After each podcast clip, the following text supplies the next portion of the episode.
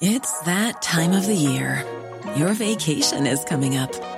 You can already hear the beach waves, feel the warm breeze, relax, and think about work. You really, really want it all to work out while you're away. Monday.com gives you and the team that peace of mind. When all work is on one platform and everyone's in sync, things just flow wherever you are. Tap the banner to go to Monday.com. I'm Sandra, and I'm just the professional your small business was looking for. But you didn't hire me because you didn't use LinkedIn jobs. LinkedIn has professionals you can't find anywhere else, including those who aren't actively looking for a new job but might be open to the perfect role, like me. In a given month, over 70% of LinkedIn users don't visit other leading job sites. So if you're not looking on LinkedIn, you'll miss out on great candidates like Sandra. Start hiring professionals like a professional. Post your free job on linkedin.com/people today. Hej och välkomna till Drivet igen. Nu är vi alltså inne på vårt åttonde avsnitt och då vill vi passa på att tacka för alla mejl och alla kommentarer och gällande alla förebilder som ni har tipsat om. Så många av dem är redan inbokade nu för hösten och våren. Så håll ut, de är på väg. Och dagens gäst är en trummis som har turnerat över hela världen med ett av Sveriges coolaste rockband. Det är alltså Sahara Hot Nights Josefin Forsman vi pratar om, som idag också är aktuell med hårdrocksgruppen Casablanca.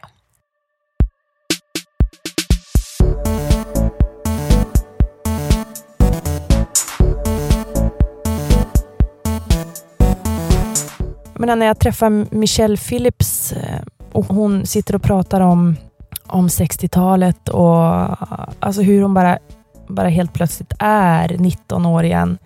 Och mm, bär man med sig sådana här upplevelser, då, då tror jag banne mig inte att man åldras alltså. Michelle Phillips, som Josefin nämner här i teasern, det är alltså en av sångerskorna i The Mamas and the Papas som bland annat skrev låten California Dreaming. Och eh, Josefin träffade henne när hon var här och gjorde ett tv-program där hon fick träffa flera av sina musikaliska förebilder. Och när du säger här så menar du ju LA och hon flyttade ju faktiskt hit också till Los Angeles för kanske två månader sedan och då fick vi en liten hint om att hon kanske ska, eller de ska starta upp Sara Hot Nights igen. Mm. Och eh, jag kommer verkligen ihåg att eh, när de släppte sin första skiva, jag är också från en liten stad och det slog verkligen igenom som en bomb och alla började spela i band. Eh, men här ska ni i alla fall få höra hur det gick till när Josefin och hennes vänner hoppade av gymnasiet och åkte på turné med Sahara Hot Nights. Men då Nej. kör vi, vi kan väl köra dra, rakt in på va?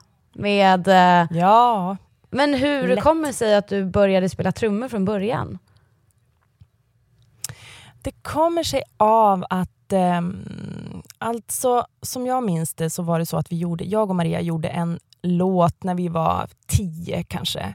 Eh, och den, den behövde ju framföras helt enkelt. Och eh, jag, Maria, Johanna och Jenny gjorde ju precis allting annat tillsammans. Så att eh, jag minns att vi var där på, på, i Eh, skolan, hade väldigt mycket hjälp av en, en eh, lärare där faktiskt, som var ett eh, extremt stöd och som såg vårt musikintresse. Eh, och då stod alla instrument uppställda och jag haffade trummorna ganska snabbt. Jag tyckte att de passade mig. Ehm, jag tror att det där ligger mm, liksom väldigt mycket hand i hand med ens personlighet. Så att jag gillar, är nog en slags ledartyp fast eh, inte längst fram. Eh, och um, Trummor är ju väldigt mycket så att man, man har en extremt viktig roll och man hör direkt när trummorna inte funkar. Men man slipper det här äh, ah, första lagret. Um, så jag satte mig där. Johanna och Jenny bråkade om eh, gitarr och bas. Johanna var eh, yngre, förlorade och fick basen. um, och eh, sen, ja på den, på den vägen var det. Um, och sen när vi hade satt igång så fick vi som sagt väldigt mycket stöd av, av den här musikläraren som började spela in oss, göra demos. Um, och, och jag fick mycket uppmuntran hemifrån också. Jag minns att vi köpte en trumset ganska, ganska snabbt efter det. Min brors eh, min bror är sex år äldre och, och som musiker och han hade massa musikerkompisar varav en då hade ett trumset som jag köpte, ett Pearl Export rött för 3000 kronor. Och eh, där satt jag, vi tog med det hem till Robertsfors eh, där vi har liksom ett stort trähus som man kan ha där utan att vara miljonär. Ehm, och så satt jag i, i källaren och bara övade, övade till Nevermind. Bara om och om igen. Stackars dina föräldrar. Med lurar på. Ja, grejen är att det var ju så pass isolerat så att det hördes inte så mycket. Det är fortfarande det absolut bästa replokal jag någonsin har haft. Du vet, bara kunna. Det där drömmer jag om. Jag hoppas kunna, eller jag strävar efter att, att få det så igen, att man faktiskt kan eh, gå ner varje dag och repa och trumma. Att det inte ska vara, alltså precis som en gitarrist gör, tar upp gitarren när, när som helst. Eh, det har inte hänt än, men eh, det är ett mål. Men det var så, så var det började. trummorna det första instrumentet du spelade hade du testat något annat innan? Nej, det var... Eh, började med piano. Både min syrra och brorsa spelade väldigt mycket piano och eh, det gjorde jag då också. Tyckte att det var kul. Mm, sen började jag med gitarr. Men gitarrlektionerna vart ju väldigt snabbt att vi började prata om turnéer istället. Så där kläcktes nog en turnélängtan i mig. Eh, Vår gitarrlärare hade eh, åkt med Europe och det vill han gärna berätta om. Och eh, jag tyckte det var otroligt kul att lyssna på. Så att, eh, med gitarren så var det nog mer att jag, att jag fick den, eh, en, någon slags önskan om att fortsätta med musik. Kanske inte just gitarr, men, men verkligen åka ut på turné och, och så. Och sen har jag ju skrivit eh, på gitarr. Så att eh, det har ju, den har ju alltid funnits med. Men var det du och Maria som skrev låtarna ihop eller var det hela gänget? Eller hur har den processen funkat i början? Det har, det har alltid varit jag och Maria. Och eh, Den har sett lite olika ut. Vi började mycket eh, med att skriva tillsammans, alltså från grunden tillsammans. Eh, och Sen har det där ändrats lite genom skivor, skivorna. Sådär att eh, kanske gått mer åt det hållet att vi har suttit var och en för sig och gjort låtarna relativt klara och sen träffats och kanske vävt ihop vers och refränger från varandra. Sådär. Men det har alltid varit vi eh, som har haft den önskan. De andra två har varit väldigt mycket mer praktiska och har liksom sett till att, att det har funkat. Och Det ska man komma ihåg som band är ju precis lika viktigt. Det hade ju inte funkat med bara jag och Maria, så det hade ju gått riktigt åt skogen. Så att de, det, det behövs verkligen. De som har huvudet lite mer... Organiserade. Jag vet inte, är det höger eller vänster hjärnhalva? Den, pra ja, den praktiska i alla fall. Men hur gamla var ni när ni släppte er första skiva? Då var vi eh, 19. Vi släppte en EP när vi var eh, 17, 16, 17.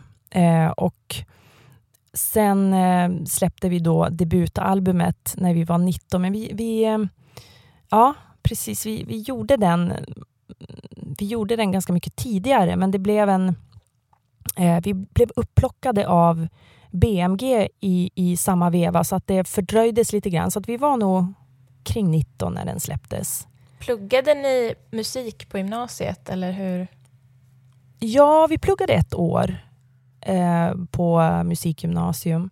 Sen fick vi alltså en otrolig, eh, ett otroligt erbjudande från eh, Skellefteå kommun att få spela musik på heltid och få betalt för det och hoppa av skolan. Och jag minns att våran rektor var väldigt snabb med att säga det här måste ni göra. Eh, vilket ju var helt otroligt att hon, att hon sa det. Ehm, eh, och då hoppade vi av första klass där på gymnasiet och så fick vi en jättefin replokal som vi gick till varje dag och mm, var otroligt ambitiösa och disciplinerade.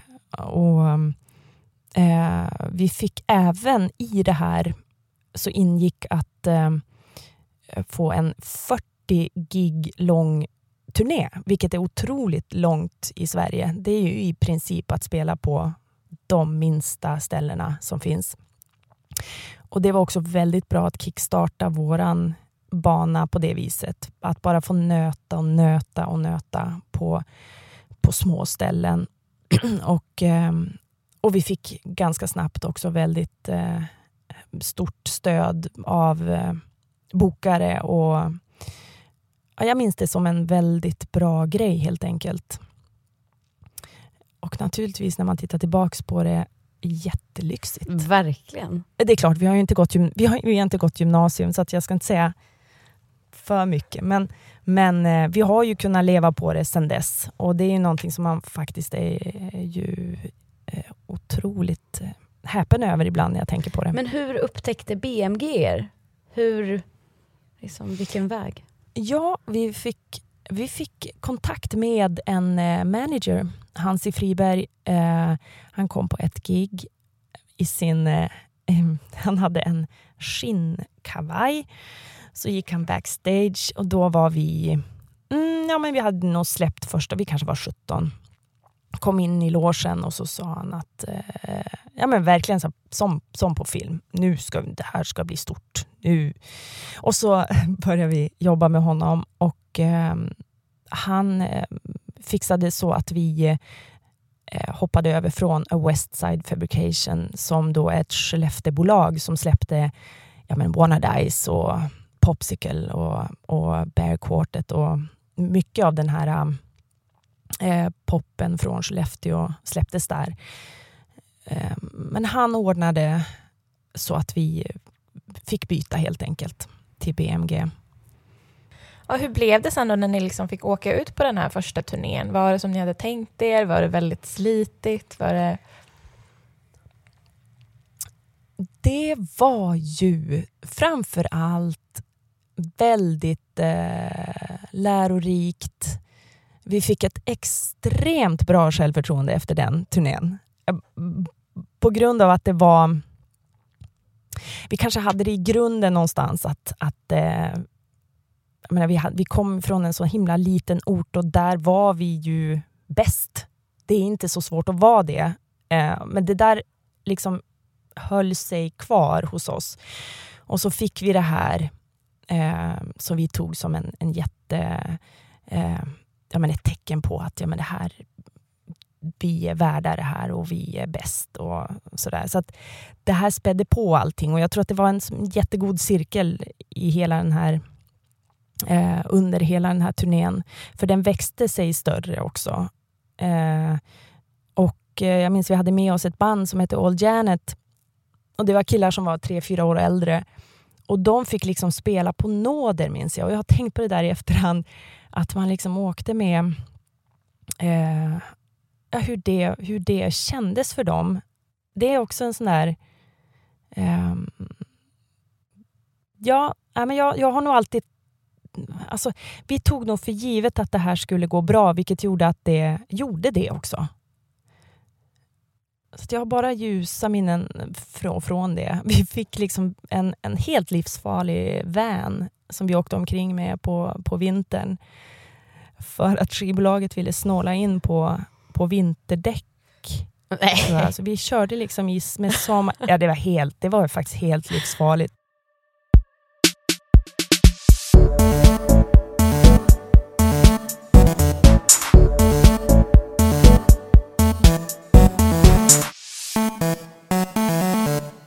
Men vi pratade om det förut. Vi misstänker, är du ganska mycket så här musiknörd? Ja, det skulle jag väl säga att jag är. Jag har ju vuxit upp i ett jätte, alltså där man har lyssnat väldigt mycket på musik och jag är, eh, har tytt mig till folk som gillar musik och jag har nog blivit lite av en nörd. Ja, jo, det skulle jag nog säga. För programmet eh, som gick på UR SVT, eller gick på SVT, Ja. Låtarna som förändrar musiken, var det din idé från början eller hur kom det sig att du blev programledare? Nej, men det kändes nästan så. Det gjorde faktiskt det. Det var en, det var en eh, intressant känsla när jag gick på det mötet. Eh, jag fick, alltså det var en kompis till mig som sa att du måste, du måste söka för det här jobbet för att du, du skulle gilla det så mycket. Och mm, så gick jag dit och träffade producenten och han förklarade precis vad det var. Och, och Jag sa direkt till honom att det, det här är någonting som jag själv skulle kunna bara ha kläckt ur mig att jag skulle vilja göra. Så annars hade jag nog aldrig hoppat på det, för det var ju en helt, helt ny grej att göra, att leda ett program sådär. Men eh, eh, det, det var verkligen som klippt och skuret för en som mig, en sån, sån som mig. Så kändes det. Men Det måste ju varit en dröm att få åka runt och träffa Ja. alla de här människorna. Ja, gud. Ja, det är en sån där... Man har ju vissa, man har ju vissa så här hörnstenar i livet. Och det där är verkligen en sån. Det är ett, som ett, eh, eh, ett före och efter. Och någonting som, som var, ja, det var ju helt otroligt. Det, var, det jag tyckte var häftigast med det var att, eh, att upptäcka hur tidlösa mm, gamla musiker kan vara. Att det finns, eh, det finns någonting tidlöst med att, att verkligen leva för musik. Och det låter, det låter ju egentligen pretentiöst, men det, det jag menar, när jag träffar Michelle Phillips eh, och hon, hon sitter och pratar om, om 60-talet och alltså hur hon bara, bara helt plötsligt är 19 år igen. Och um, bär man med sig såna här upplevelser då, då tror jag banne mig inte att man åldras. Alltså. Och det, det, det, det var någonting eh, som jag verkligen tog med mig. Um, men det satte sig verkligen. Det var, ja, det var, det var väldigt häftigt. Men hur kändes det att ställa sig framför kameran? Faktum är att jag tyckte att det var lättare än att göra så mycket andra saker. Jag har, jag har, eh, jag har vissa problem att liksom stå och prata inför folk och sådär, inför publik. Men, men, men kameran var inte, eh, det var inte ett problem. Och jag vet inte varför. Jag tror att det säkert är någon psy- psykologi i det där. Att man, man eh, tänker att det är en person jag pratar med, helt enkelt. Så det var någonting jag var nervös för, men det var någonting som inte var... Det visade sig vara eh, kul. Om man går tillbaka lite till processen när ni skriver musik, du och Maria, hur, hur börjar det? För du sa att du använder mycket gitarrer när ni skriver tillsammans. Och... Ja, precis. Eh, det börjar så att vi eh, sitter på varsitt håll och så spelar vi in. Eh, ibland så spelar vi in snuttar, ibland så spelar vi in hela låtar. Eh, och sen träffas vi helt enkelt och ser vad som, som, som är bra och vad vi kan slänga. Och, och sånt där är ju väldigt kul. Eh, jag vet att ehm, Cheek to Cheek till exempel, som blev den, den största låten som vi, som vi har gjort, så, den, den eh, var ju egentligen en, en punklåt. Som, eh, alltså just vad, vad som händer när man, när man går igenom varandras filter. Att det, jag tycker att vi, att vi har ett ganska bra samarbete där. Att vi kan se ja, här, den, här, den här funkar i den, den här förklädnaden. Och, och någon annan kan plocka upp någonting som, som man kanske själv bara vill kassera. Så det handlar mycket om det. Har ni haft en studio i Stockholm eller, eller när flyttade ni alla till Stockholm? Ja, vi flyttade där i samband med precis... Eh, nej, det gör vi ju faktiskt inte alls. Jenny har ju flyttat till, till Skåne, Malmö. Eh, men vi har bott i Stockholm länge allihopa. Och det gjorde vi när vi släppte första plattan. Då, då flyttade vi hit och började hänga på alla gratisfester. lite gratis drinkar. Och, nej. Mm. Ja, gud, det, är, det är väldigt kul att höra från vänner som, som såg en när man, när man liksom ja, när man var 19 då och just hade flyttat hit, att man verkligen gick i samlad trupp till varenda gratisfest. ja, sånt hade man inte i Robertsfors. Så... Nej men alltså, nej vi var ju så svältfödda. och jag vet inte, vi hade aldrig särskilt jättekul, det har man ju ganska sällan på sånt. Men, men vi var alltid där. För ni måste ju ha jobbat väldigt hårt också. Alltså när, ni, när det blev sån succé och ni, vet, ni spelade jättemycket och så skulle ni skriva nya låtar och få ut nytt material. Och... Ja. Ja.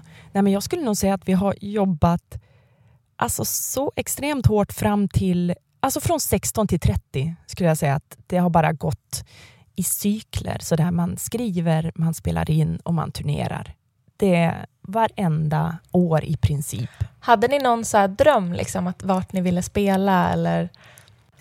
Mm, det, alltså, det är så intressant med den frågan, för vi har fått den så ofta och vi kan aldrig riktigt svara på den. För att det känns som att vi... Eh, det, det bor absolut en jantelag i oss eh, när man tänker alltså, drömmar och sånt där, att vi aldrig har uttalat dem. Vi har däremot eh, alltid... Ehm, ehm, det har varit underförstått att vi har velat stå på de största scenerna i Sverige eller att vi har velat sälja guld. Och att vi, det har alltid varit underförstått, men det har aldrig riktigt uttalats. Eh, däremot så tror jag att när vi fick vår första USA-turné, då var vi... Och, och, och, när vi fick träffa eh, när vi fick spela förband till eh, personer som vi hade lyssnat på och sett upp till, då, då, liksom, då förstod man att det här har nog varit en dröm. Det, även om den inte är uttalad så är den väldigt stark. Men hur fungerar det nu ekonomiskt för musiker? Det är ju såklart väldigt olika beroende på vad du är för musiker och vad du är mm. signad under och allting. Men eftersom man inte säljer så mycket skivor nu, när allting ligger på Spotify, allting, hur försörjer man sig? Var, kommer det från spelningar eller hur? Ja, ja eh, jag skulle säga att precis, det är ju absolut spelningar som ger pengar. Det är också eh, synkar, alltså att man sätter låtar, speciellt nu kanske till eh, tv-serier eh, och, ja, men, och filmer och sådär. Och sen eh, har jag gjort väldigt mycket DJ-jobb och eh, sen eh, Ja, men som jag sa, alltså kan man, kan man, tycker man att det är kul att, att göra sådana juryuppdrag, till exempel att sitta i jag har gjort lite konferencierjobb och sånt där. Alltså, tycker man om det så ger ju det pengar. Eh, men man får hela tiden, tycker jag, kolla vad som ger mer än vad det tar. Och det tycker jag har varit det viktigaste. För att man kan, jag menar jag skulle kunna starta upp en, eh, inte vet jag, men en trum, eh, alltså lära ut trummor. Eh, och, men det vet jag kommer att ta så mycket av mig. Jag, jag tror inte att det kommer att, det gör inte mig eh, till en bättre trummis utan det gör att jag får pengar. Men det kanske inte, ja, ni, ni förstår. Så att det är hela tiden det man får väga Däremot DJ-jobb är ju fantastiskt för man får, man får hela tiden undersöka ny musik, och, eller både ny och gammal. Eh, så det där... Ja, och jag håller verkligen fortfarande på att, att utforska allt det där. Det är ju också något helt nytt efter att ha varit försörjd liksom hela sitt vuxna liv. Och um, inte tänkt på det för fem öre. Så bara får man plötsligt göra det. Eh, men det finns ju vägar, absolut. Men jag tänker på, ni har ju en Facebook för Sahara Hot Nights och för Casablanca. Är det ni själva som uppdaterar det eller mm. är det någon annan? Ja, alltså så här är det Ja, fy fan. Så usla. Men så här, jag, jag fattar inte att jag hamnar i två band som inte kan det här med marknadsföring. Det är helt ofattbart. Eh, och alltså det som vi skulle ha haft, det är ju någonting som jag tror att Kent hade när de började. De fick en, ett fan som direkt kom in och bara, jag tar er hemsida och, och så det är det man skulle ha haft. Om man är ett band som inte är bra på det, så, så otroligt skönt det hade varit om man hade haft någon som bara fattar grejen och som kunde ta hand om det där. Man skulle ha gett dem pengar, man skulle alltså, kunna betala hur mycket som helst känns det som. För att eh, jag tycker ju att det är viktigt. Jag, jag tycker själv att jag blir otroligt irriterad på band som tror att de kan eh, bli stora eller större utan att eh, visa att de finns. Så det, det, där har varit ett, ett jävla aber om jag får liksom vara helt Men det är jättemycket uppriktig. jobb. Jag tänker också, jag sitter på Acne, ett produktionsbolag här i USA, och där alla, alla tar ju bilder till exempel när vi är på inspelning eller när det är nya jobb, men det är ingen som lägger upp det.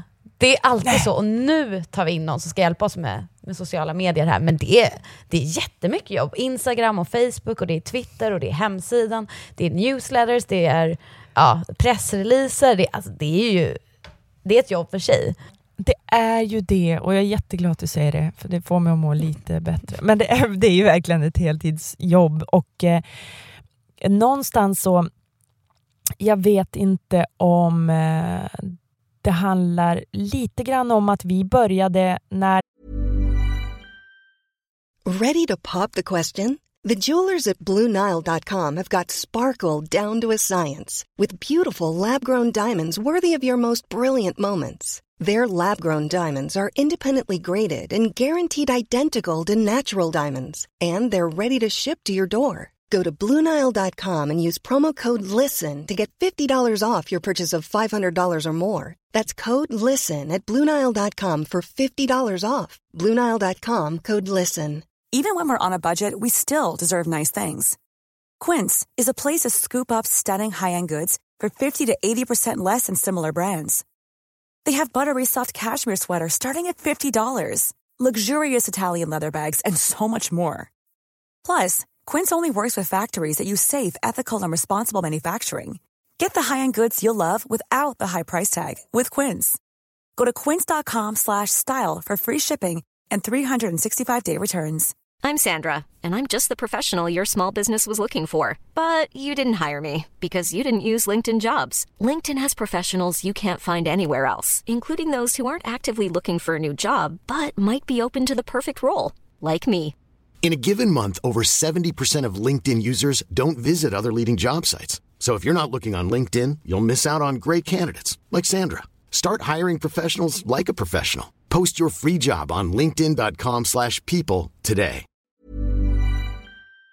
Det här inte alls var en lika stor grej och vi kom aldrig in i det här. Jag minns att vi försökte ha någon blogg på Nöjesguiden och, och vi var liksom ytterst aktuella och inte ens då klarar vi av det. Och det handlar, det handlar om, tror jag också rent konkret, att det finns någonting eh, jag tycker fortfarande att det är svårt att plocka upp kameran eh, i tid och otid. Jag har jättesvårt för det. Jag har, jag har många artistkompisar som är bra på det, som kan de kanske träffar en kollega på gatan och så äh, tar de, liksom, tar de upp kameran och så tar de ett kort och så lägger de ut det och sen här träffar jag idag. Och så, och så har man gjort lite PR för sig och sådär. Men det där har jag extremt svårt för och, eh, och jag kan ibland bli irriterad när jag blir eh, utsatt för det också. Det finns en, en del av mig som tycker att eh, att det kan finnas ett utnyttjande i det också. Att man bara kanske ibland vill träffa de som håller på med samma sak, men man kanske inte vill hela tiden vara en, en hjälp för deras PR eller att, att man liksom eh, att tankesättet hela tiden blir att man, man ska hjälpa varandra att synas på något vis. Som sagt, jag är helt jättekluven till det också. Jag, jag, jag vet hur viktigt det är. Jag har också en, en kompis som är på mig hela tiden och och som bara, men du ska ha så mycket mer följare än vad du har. Och du, så här, vet, så här, när, när får du mest likes? Jag bara, ja men det är väl när jag, det är väl när jag trummar. Så här. Eller typ lägger ut någon så här snygg bild på mig själv. Ja, men då är det det du ska göra. och så känner jag att det, det, det tar mig så emot också, så blir jag provocerad och så vill jag göra något helt annat. Då lägger jag upp någon obskyr låt som ingen jäkel kommer att lajka. för, att jag, för jag tänker att någon kanske kan liksom tycka att det här, ja, men det här ska jag kolla upp. Om det bara är en som gör det så tycker jag att det är, är kul. Och då säger jag, men det, det, det ska du inte hålla på med på Instagram. Och det har ju också rätt i att det kanske, man kanske får välja sina kanal, kanaler lite grann. Att man kanske inte använder till exempel Instagram till att lära sig saker. Utan det kanske är ett otroligt, liksom, eh, en, en, en eh, precis som jag använder ett slötittande, ett, en, en förströelse. Och då kanske man, det är kanske det man ska använda det till helt enkelt. Men eh, jag tycker fortfarande att det är väldigt osexigt att hålla på med och jag, jag mm, kämpar med det lite grann.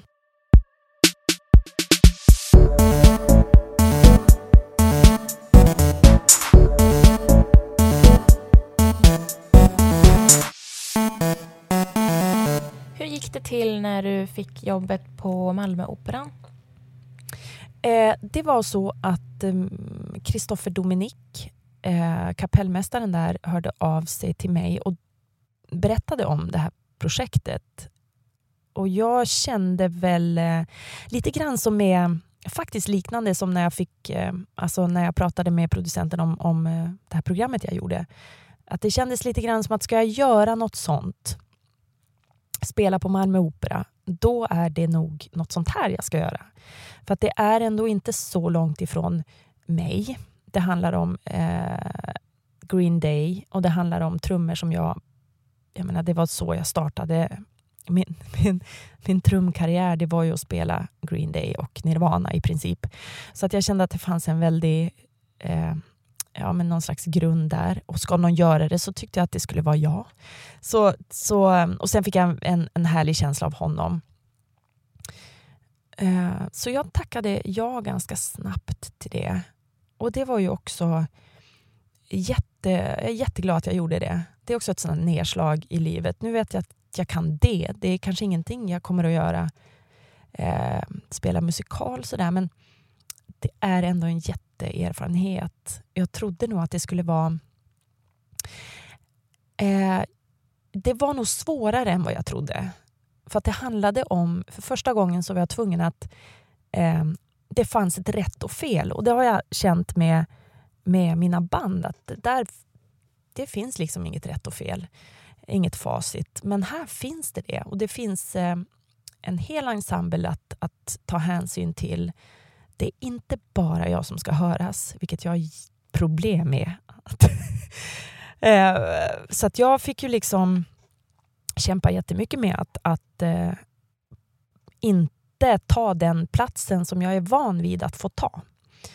Och sen att ha eh, klick i öronen hela tiden.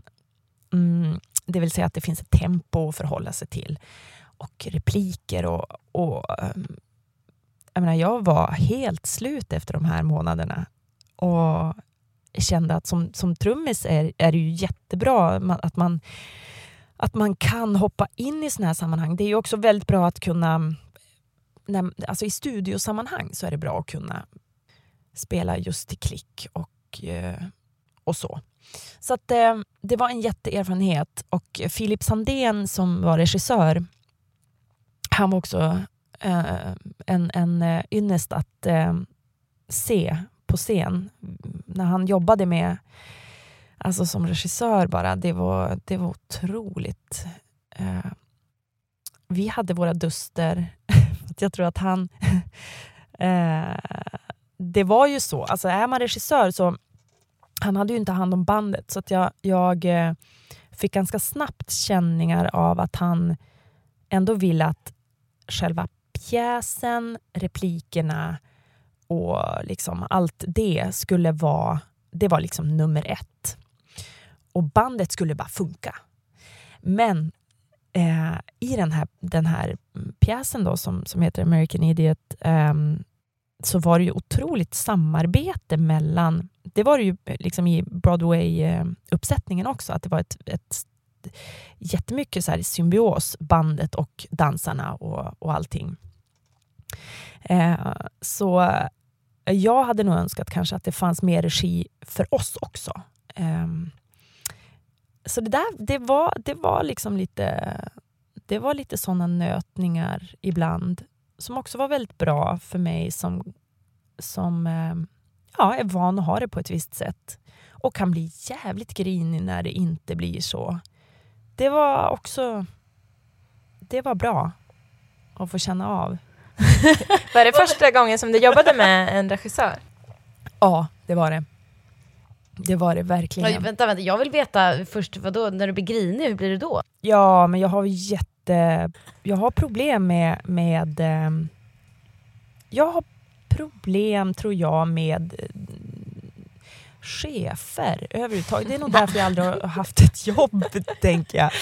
Jag har haft, alltid haft problem med att liksom någon bestämmer och eh, oh, det är nästan oklädsamt ibland. Jag, jag, kan tycka att det, är också en, det kan vara en bra sida, absolut, men jag kan bli så fruktansvärt arg också när det, när det, när det inkräktar på det jag gör, märker jag. Och det, det är också någonting jag har jag blev så himla varse att det var så under det här, de här månaderna. Men blir du arg alltså inombords eller är det Nej, jag blir arg blir utåt? utombords. Oh, nej. Vadå, så ja, du säger blir... ifrån? Bara, nej. Ja, eller jag hur? blir... Um, ja, för att det handlade om... Jag kan ge ett exempel. Det var så att jag var tvungen att ha en bur, en plexiglasbur för att jag spelade för hårt.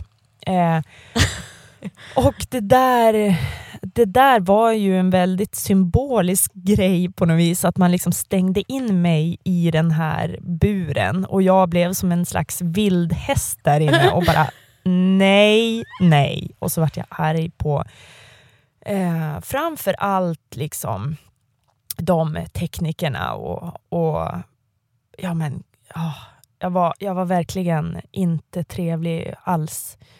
Och um, Filip fick ju... Eh, han var kanske lite... hade lite mer... Eh, vi, vi, alltså vi, vi nötte inte på varandra så mycket, men han fick absolut känna av liksom den här känslan av att jag tyckte att eh, eh, alltså hade fått ett, ett slags uppdrag fast det blev någonting annat. Och då förväntades jag så snabbt bara vända om till det. Och det handlar ju om att ändra hela sin alltså absolut hela sin trumstil. Och, och när det är en vecka kvar till premiär och man, och man eh, helt plötsligt förväntas göra det så är det ju då, då, då är det något som klickar i mig som bara, nej det här är inte, inte helt schysst. Och det kanske är det som gör att jag inte eh, är jag har aldrig haft riktigt önskan att, att som musiker hoppa in i alla olika slags sammanhang.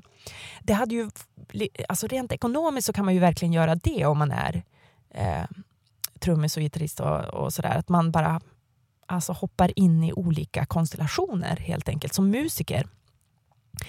Men här fick jag ju verkligen känna på varför jag inte gör det. Jag har svårt för det, de här ramarna Um, och jag blir heller inget, jag blir inte, jag blir inte bra. Alltså jag blir mycket, mycket, mycket sämre. Och jag har en ganska hög, alltså jag kan vara väldigt bra när jag har de förutsättningarna, men jag kan också vara väldigt dålig när jag inte har dem. Så det där vet jag kanske om så pass väl, så att när jag känner att jag närmar mig liksom usla omständigheter, då vet jag att jag, det här kommer att bli katastrof och då blir jag arg. Mm. Men det är väl bra också att du blir det? Mm. Jo, ja, alltså, jag, är inte, jag är inte så rädd för ilska. Jag tycker det är ganska bra också faktiskt. Jag, jag, jag har inte alltid varit så, utan jag tycker det är nog en, en sida som ändå har, har visat sig vara ganska gynnsam. Att man visar på något vis när det inte känns rätt. Och det tycker jag om när andra gör också. Jag tycker väldigt mycket om det. Nej, man tycker ju om när folk vågar säga vad de tycker och tänker. Mer än folk ja. som inte vågar göra det och är mer tyst. Och man ser att de är irriterade, då blir jag bara irriterad. Det är väl bättre att du säger vad du känner eller vad du vill. Ja, för jag, precis. För det är, jag tycker ändå att det är ganska ofta man träffar på extremt talangfulla personer som låter sig köras med. Och, och då har jag nog, när jag, när jag har stött på sådana så har jag nog liksom det har planterats något i mig att jag vill inte... Jag vill nog alltid försöka säga till när det inte känns rätt, helt enkelt. Det känns, det känns som att det är ett bra sätt också att spela trummor och få ut lite aggressioner och känslor. Oh, ja. och, Det är ju så bra. Ja. Det är så otroligt bra. Alltså det är ju definitivt en... Eh, ah, någonting som fler borde göra. Alltså. Och som jag märker av när jag inte utövar. Helt klart, humörmässigt och, och sådär. Jag spelade faktiskt trummor när jag var typ 15. Fast det var bara för att min syster hade ett band och sen så var, Ja. de hade en jättedålig trummis så de var tvungna att kicka henne. och så hade de två spelningar inbokade typ några månader senare. Så de bara, men Nina du får köra. Så, du vet lillsyrran, du får spela tills vi hittar någon annan. Ehm, så då spelade jag. Men sen, så, men sen så flyttade jag när jag började gymnasiet till Gotland och då slutade jag. Så att jag var inte så... Men du tyckte om det? Jag tyckte jättemycket om det. För mig var det jättebra, för jag blir typ aldrig arg. Jag, jag är precis en sån här som låter folk köra med mig. Så att jag, då fick jag ju verkligen ut, jag var jätteaggressiv. Ja, Så jag borde nog ha fortsatt. Jävligt härligt. Ja. ja, men det är ju verkligen inte för sent alltså. Men Jossan, du ser ju så jävla cool ut när du kör. Har du alltid... Alltså du kör ju med hela kroppen. Ja, men, jag använder, ja, men trummor är nog för mig en fysisk eh, grej.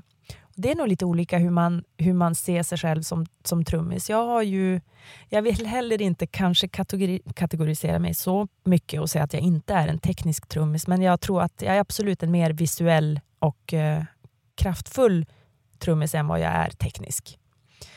Eh, och det är så jag tycker om att spela, helt enkelt. Och eh, jag menar, jag, den jag tittade på när jag var 13 år, det var ju Dave Grohl. Och han är ju knappast liksom, ja, han är ju rätt visuell också.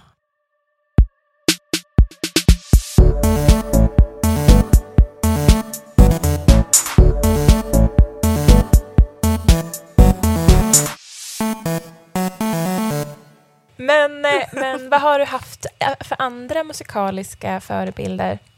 Jag tror att jag har, jag har lyssnat väldigt mycket på um, den australiska scenen eh, med eh, Saints och Church och eh, Crowded House, Midnight Oil.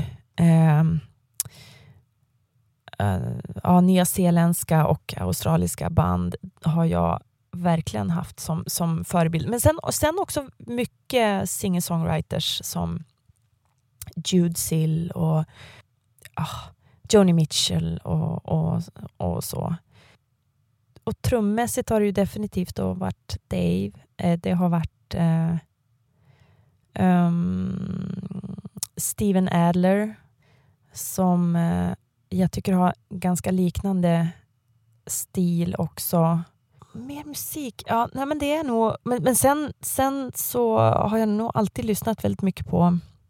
Har varvat mycket med nutida musik och, och äldre. Det har gått som omlott hela tiden. så. Eh, Men har du, på de som du nämner, har du tittat på dem i deras stil, hur de spelar och hur... Ja, precis. Hur, hur låtskrivandet har varit. Eh, ja, kanske framför allt det, låtskriveriet. Alltså meloditänket har alltid varit väldigt viktigt.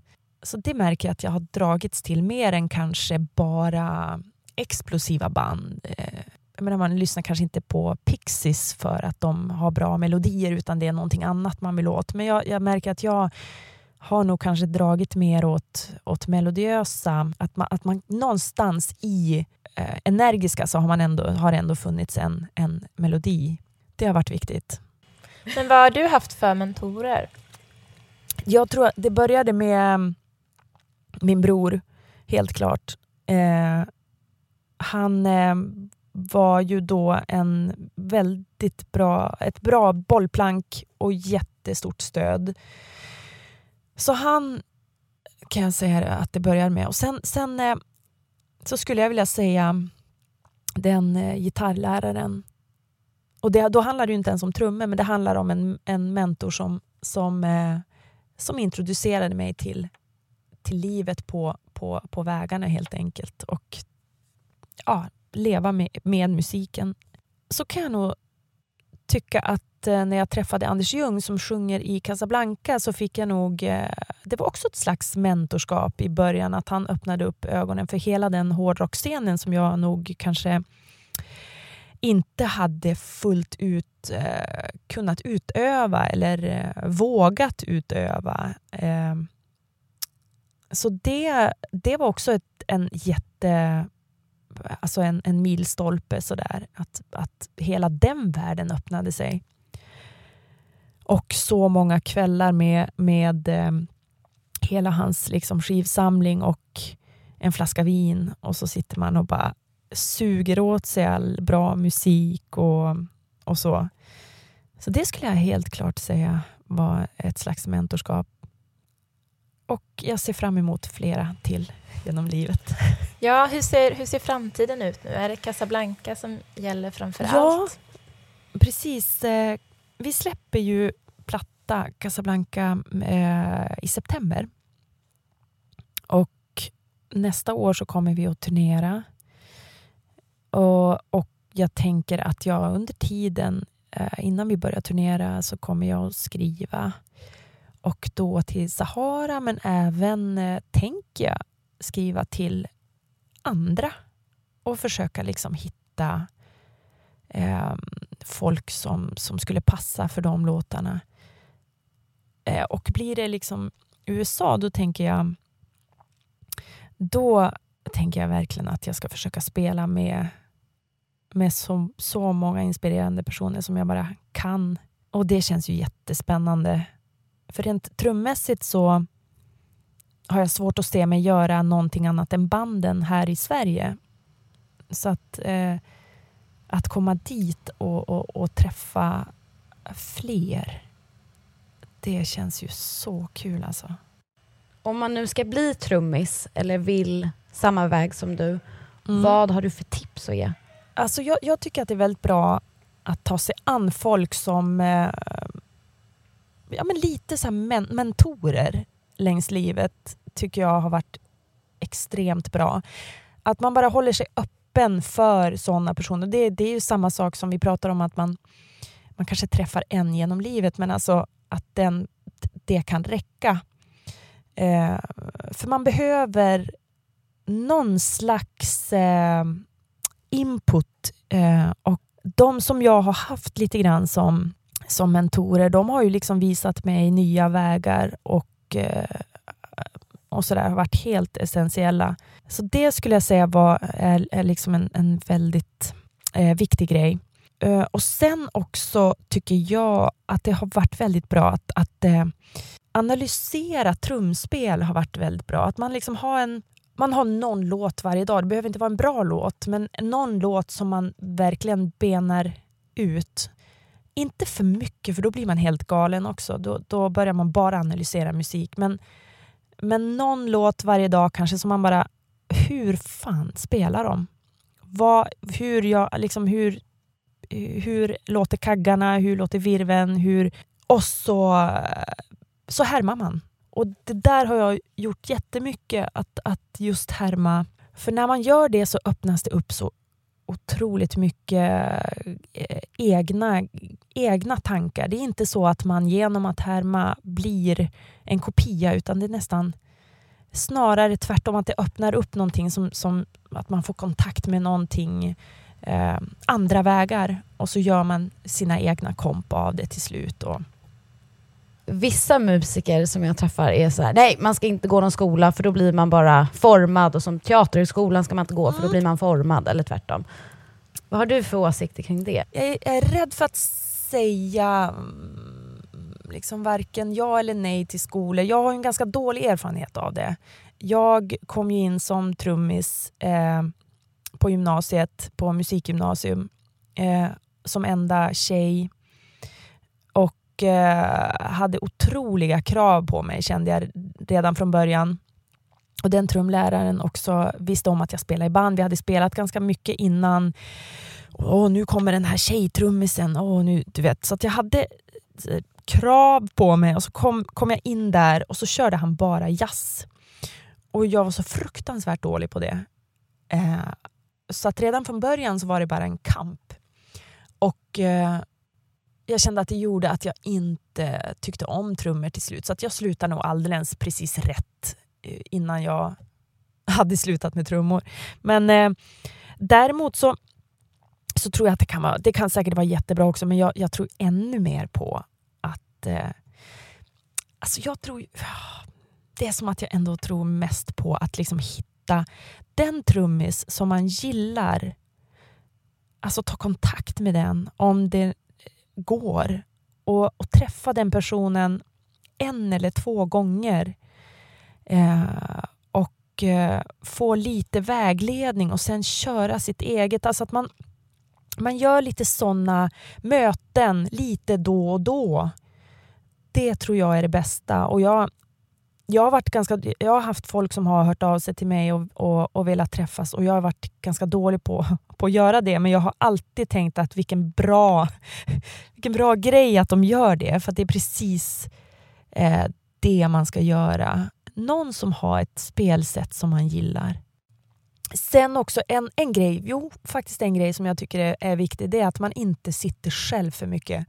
För det har jag eh, märkt att det, det, det är inget bra. För att man är, som trummis, det är inget eh, ensam instrument utan det måste man vara flera för att, att eh, liksom utöva. Och det är viktigt att göra för att man kan tro att det kan, man kan liksom sitta där i sin replokal och bli hur bra som helst men sen funkar det inte att spela med andra.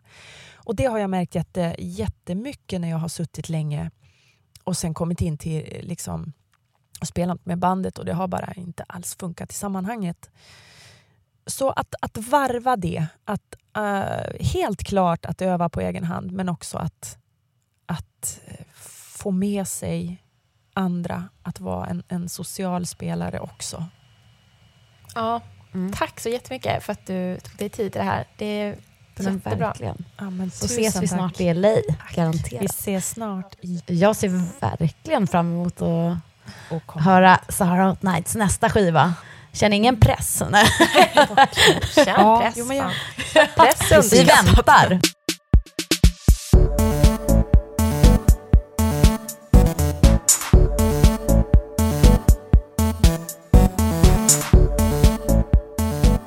Det här var alltså intervjun med Josefin Forsman som är trummis i Sahara Hot Nights och gruppen Casablanca. Gå gärna in på iTunes och rita oss där, alltså med några stjärnor förhoppningsvis och kanske en liten kommentar. Det gör att vi kommer högre upp på topplistan på iTunes och det innebär att fler kvinnor i landet, eller i Sverige, eh, kommer upptäcka oss och det vore helt fantastiskt. Vi skulle uppskatta det jättemycket. Eh, vi hörs till nästa vecka.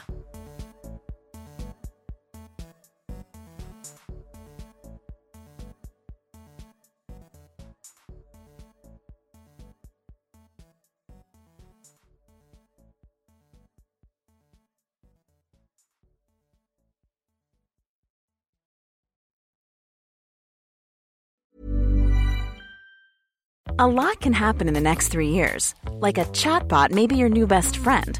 But what won't change? Needing health insurance. United Healthcare Tri Term Medical Plans are available for these changing times. Underwritten by Golden Rule Insurance Company, they offer budget friendly, flexible coverage for people who are in between jobs or missed open enrollment. The plans last nearly three years in some states, with access to a nationwide network of doctors and hospitals. So, for whatever tomorrow brings, United Healthcare Tri Term Medical Plans may be for you. Learn more at uh1.com. Planning for your next trip? Elevate your travel style with Quince. Quince has all the jet setting essentials you'll want for your next getaway, like European linen, premium luggage options, buttery soft Italian leather bags, and so much more. And it's all priced at 50 to 80% less than similar brands. Plus, Quince only works with factories that use safe and ethical manufacturing practices. Pack your bags with high-quality essentials you'll be wearing for vacations to come with Quince. Go to quince.com slash trip for free shipping and 365-day returns.